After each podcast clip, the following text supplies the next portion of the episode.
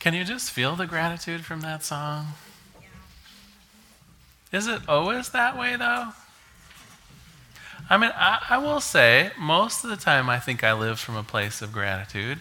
Most of the time, I think that it's in my heart to look out at my world and say, yeah, things are going pretty well, and I appreciate it.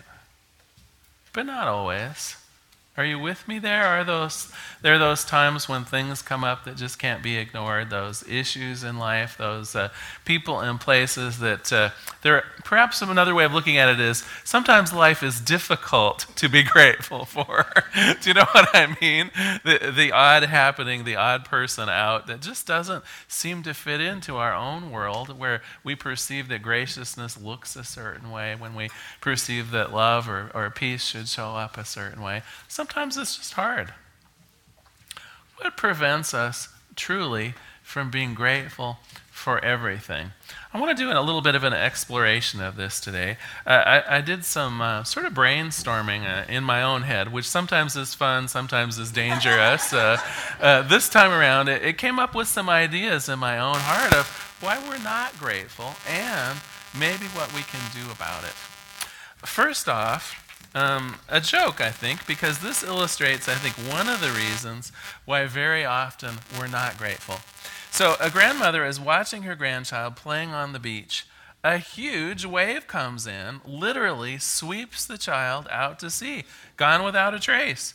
Well, now, forgetting her science of mind training for a moment, she gets on her knees and pleads, God, save my only grandchild. Please, I beg of you, bring him back. Well, in a moment of Old Testament glory, another giant wave brings the child back. It's like he's riding on a surfboard, presented right down in front of grandma, not a hair out of place, not even damp clothes.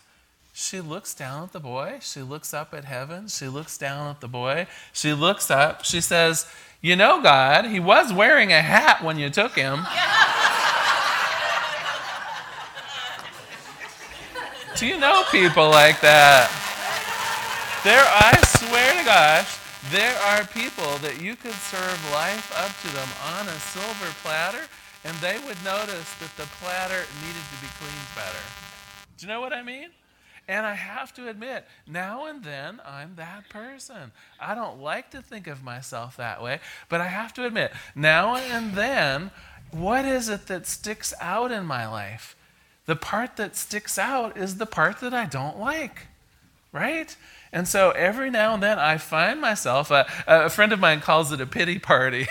Have you ever been to a pity party that you threw? It's not a, it's not a very pleasant thing, is it? it? It's when even though 99% of your life is just fine, you find that one rotten thing. You know, sometimes it's the boss. Sometimes it's a it, it's an interaction that you had with a loved one. Sometimes it's a neighbor. It, it doesn't matter what it is. You find that one gnarly little thing, and it's like you put all of your attention on it, and you're just pissy about it. Does that serve anything?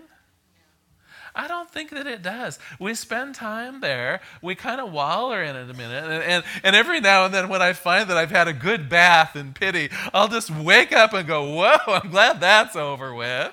But why does it take so long sometimes to really wake up and see what we're doing? Why do we tend to live there? I tell you, I think there's an antidote for it. When you see it happening in your own life, realize that you're focusing on that 1%, the 1% of things that aren't going well. And I think as soon as you realize that, as soon as you realize that it's you're spending all of your time on the one thing do you know what you're giving? You're, you're, giving all of your immense power of, of creative force, you're giving it over to that one darn thing that just sucks. Well, I'm here to tell you the knowledge of that is powerful. Just knowing that that's what you're doing, I think is enough that you can redirect that energy to the 99% of your life that's actually doing pretty darn good. You can recognize that there is a safe place to live. You can recognize that, yeah, there's, there's food on the table and a group of people that, that care about you. You can start focusing on the things that are absolutely doing well. In my brainstorming, I came up with another reason sometimes that people aren't grateful. And this one I think was really epitomized by my mom. My mom was a, one of those kind of true Oregonian spirits, a native Oregonian, as, as am I. And she always prided herself on being able to do everything for herself. Do you know people like that? That, that, that really, you know, put themselves through school and uh, worked hard to raise a family. Uh, she not only, she not only, you know, was the kind of typical 50s housewife in terms of doing all the work, she had a job too. She went out to work as well. You know, one of those lives really of service and, and, and doing everything uh, for herself and for the family. Well, this was great until about age 75 and suddenly, after a life of giving and a life of being that person that could do it all herself, she found herself in assisted living. Oh, I pity the attendants that were working with her. After a lifetime of doing for herself, she did not take kindly to strangers trying to do for her. And she was very ungrateful of all of the care that was afforded her. This was really tough. This was a really tough go for her. And about the only way that I tried to crack this nut, and I got to tell you, I was only partially successful here. The only thing I could say that made some sense to her was, Mom, in order for there to be givers in life, there also have to be receivers. It is our great honor to be in this world where we all cooperate, where we're neither dependent nor independent, but interdependent. You know, there was a time when you gave and you gave and you gave and you gave, and it's perfectly okay. It's perfectly right, in fact, that this is a time that you'll be receiving more than giving. And it is from our hearts that we can recognize that, that this is a, a, a grander scheme than more than what happens in one moment or, or more than what happens in one decade. We, we need to take that long view of giving and receiving for all time. And of course, she looked at me and probably went, Oh, you foolish young thing. but I did notice after that I did notice after that that there was a more of a willingness for her to accept the gift that was being given from other people. That resistance, at least, was down. Something about that made some sense. And so, so I think that's also the antidote for this particular thing that can keep us for, for really understanding gratitude in our lives. And that's just to know that our good is going to come from a variety of places in life not just from the work of our own hands or our own thoughts. Our good is going to come from the people that we love. Our good is going to come from even strangers that, that may see us for whatever reason as an object of charity. So what? Life is full.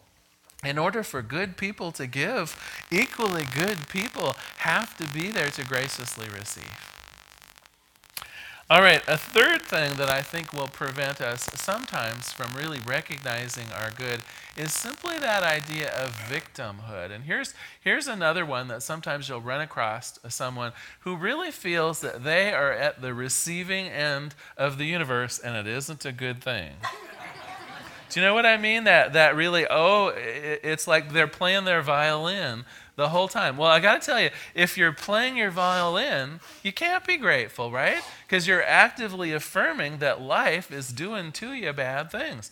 And if you are in the active position of saying life is tough, life is hard, I'm never going to get through this, you know, I'm, I'm old and I'm tired and I can't deal with it, if, if the entire world looks like it's raining down misery on you, and that's what's in, I know, this is really, I don't usually get this much of a pity party going, but I can kind of feel even the momentum of it. Do you know what I mean?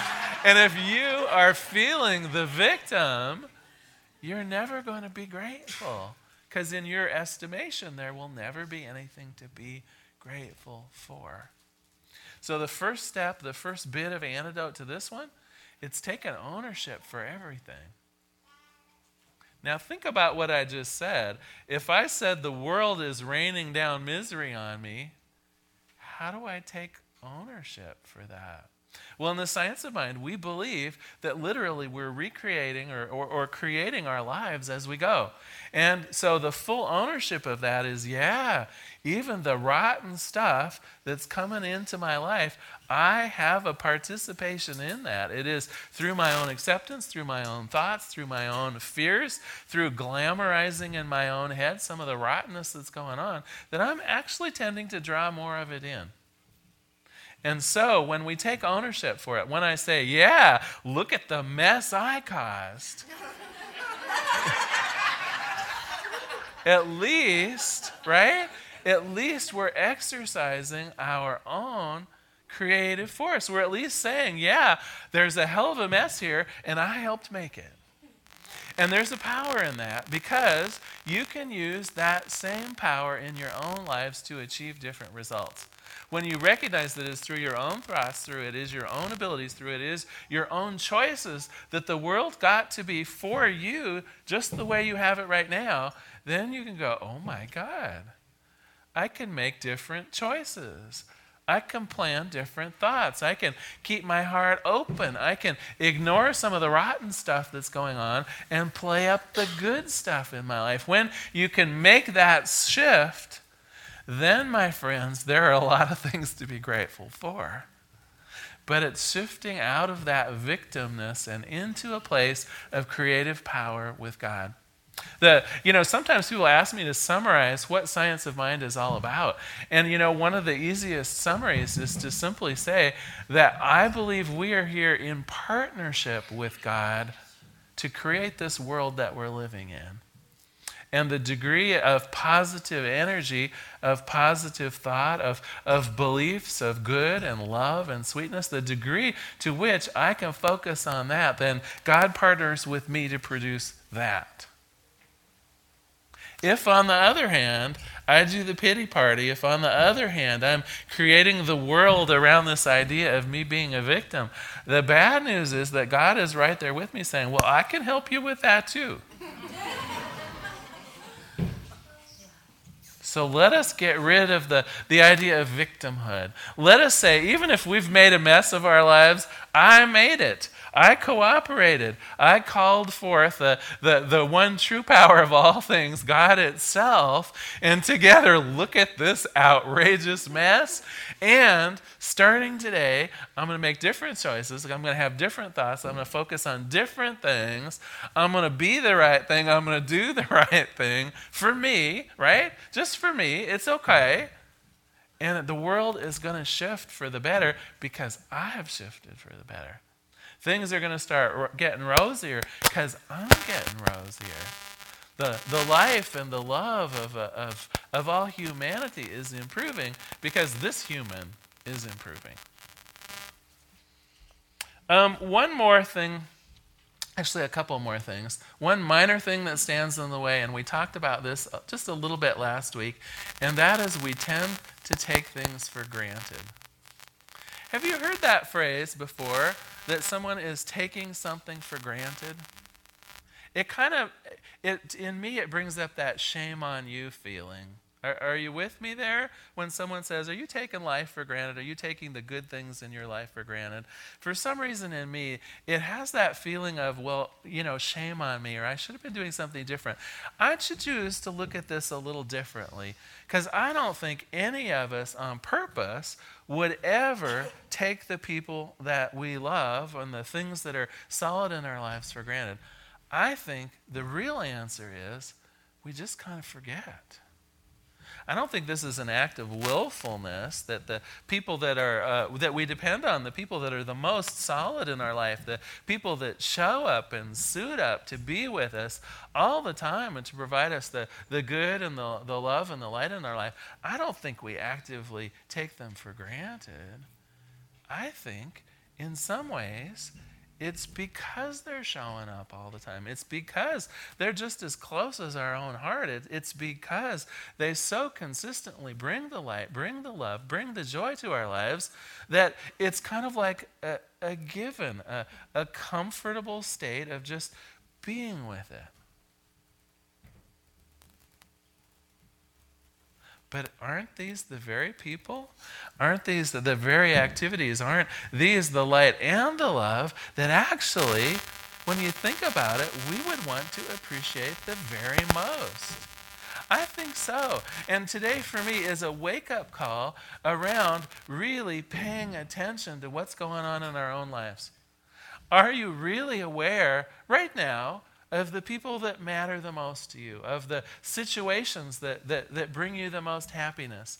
Are you aware of your favorite pair of pajamas? Are you uh, aware of uh, your favorite music? Do you know what I mean? I mean, absolutely, the things we totally tend to just overlook. Are you aware of really uh, the favorite music that you have and the, the voice of, uh, of maybe one of your favorite teachers when you were in uh, grade school? Do you remember what she sounds like? Let us, with each passing day, bring about a greater awareness of, of the love and the light and the things that are important to us and were important to us. Let us not think about the things that have gone wrong, but so many, many, many things that have gone so right in our lives. Okay, I got one more gotcha. And I'll, I'll, play this one out just the way it played out to me. So, uh, as you know, we do podcasting here, and, and I do get uh, emails and letters now and again from people in different places all across the U.S. that have listened into our podcast. And, and thank you all for supporting us in that as well, because it's a way that we can reach out beyond our own neighborhood here. Well, I got an email from someone about a week ago and just said, You know, I love your podcast.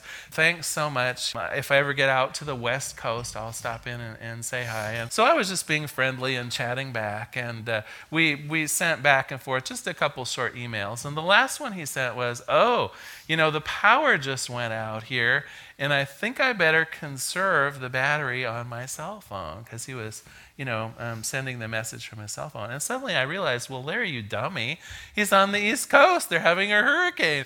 Here I'm, here I'm chatting like, uh, you know, like nothing. Like, you know, he was sitting across the cafe table. And I, so, so quickly, you know, I had the presence of mind, and, and I, and he ended up getting the message, which was good. I said, oh, of course, you know, bless you, you know, and, I, and I'm doing a prayer for, for you and, and, and really the whole East Coast. You know, God, God bless everyone there and keep everyone everyone safe. And, uh, and so, what was interesting, so I, I didn't hear from him for a couple days, makes total sense. He wrote me back, and I was totally amazed. This, this uh, man and his family had several things happen that were pretty scary. First of all, part of their roof was torn off. They, their neighbor has a large natural gas tank that ruptured. They, of course, were without electricity. Also, uh, part of what he does for a living is they run a kennel. And so they had a whole set of dogs that they were trying to take care of, separated from their owners. It was like a lot of stuff was really going wrong in this fellow's life and his family's life. Let me read to you his letter. He said, Thanks for asking. To keep on track, I use the what if method. What if the power comes back on? What if this ends up not being really so bad? What if the winds die down? What if we have some fun? What if we make the best out of it? What if the fireman easily takes care of the propane leak? What if we are alive, well, and happy now and always? Do you see where he was going? Now, some people would have used this as the perfect pity party. Some people would have focused in, and if they were doing what if scenarios, believe me, the what if scenarios would be what if the gas tank explodes? What if the dogs all die? Do you know what I mean? What if more of the roof comes out? What if, uh, what if things get worse? This man and his family really have a gift because they zeroed right in on what was important. And any what ifing was about what if things turn out just fine? And so they, they sat around and played board games. They, uh, they took care of the animals. They, uh, do you know what I mean? They, they focused in on what they had, which was with each other and with life. No catastrophes in the midst of what people would call a catastrophe no, uh, no harm and no foul, as they say, even when life may have looked its most harmful and most foul. This we can do for ourselves every day. It doesn't take a storm. You know, when you read about things going on on the East Coast, it really was extraordinary. People who had never met their neighbors suddenly were sharing supplies and water. There was, uh, uh, in Mario's neighborhood, there was one person that had a generator, so they were allowing people to charge their cell phones that didn't have power. I mean, there's something about even a disaster that will bring people together. Not that I'm saying a disaster is a good thing, but awareness is a good thing. Let us be aware of the good that's in our lives right now. Let's not wait until we have to have another Columbus Day storm. For those of you, you know, in your 50s and older, might remember that right here in, in the Portland area. Let us not wait for, uh, for famine and pestilence, as the, as the Old Testament would say. We can use this opportunity right now to really look at what's on, going on in our lives in a positive way. What's important? Uh, is it the stuff that you own? Is it the people around you? Is it the stuff that's going wrong? Or is it the stuff that is so fundamentally right and good and beautiful in your lives right now? So I'd like to close today with a, a quote and a prayer. The quote is from uh, Ernest Holmes. Um, the founder of Science of Mind uh, said this in his book, A Reader for All Seasons. He said, The attitudes of praise and thanksgiving are salutary. They not only lighten the consciousness, lifting it out of sadness or depression, they also elevate consciousness to a point of acceptance of more good. Praise and thanksgivings are affirmations of the divine presence, the divine abundance, and the divine givingness of God itself. And it is only when we live affirmatively that we are happy. It is only when we recognize that the universe is built on an affirmation of good that happiness dawns in our own lives. Let us pray. There is one power and one presence. There is only this thing called God and all of God's glory. It is infinite in its array. Uh, uh, an infinity of stars in the night sky and an infinity of love and light for all people. It is all present. And I accept it in my own heart right now. I know that I am just uh, intrinsically part of God's goodness, part of God's love, part of what I am meant to be by being just a blessing in this world for myself and others. And as it is true for me, I know that each person in this room is a blessing. Each person here gives of love and light and joy and, and all good things freely. I know that each person here is also willing to receive as will as well as give. That each person here accepts the, the sweetness and the love and the light of the infinite in the form of everyday people and events, in the form of the extraordinary, in all forms. And that each person here in their heart has gratitude. And so I'm grateful for this. I'm grateful for just the, the presence of God showing up as the face of each person in this room, each person on this planet. I let it be. And together we say, and so it is. Thank you for being here today. Thank you so much.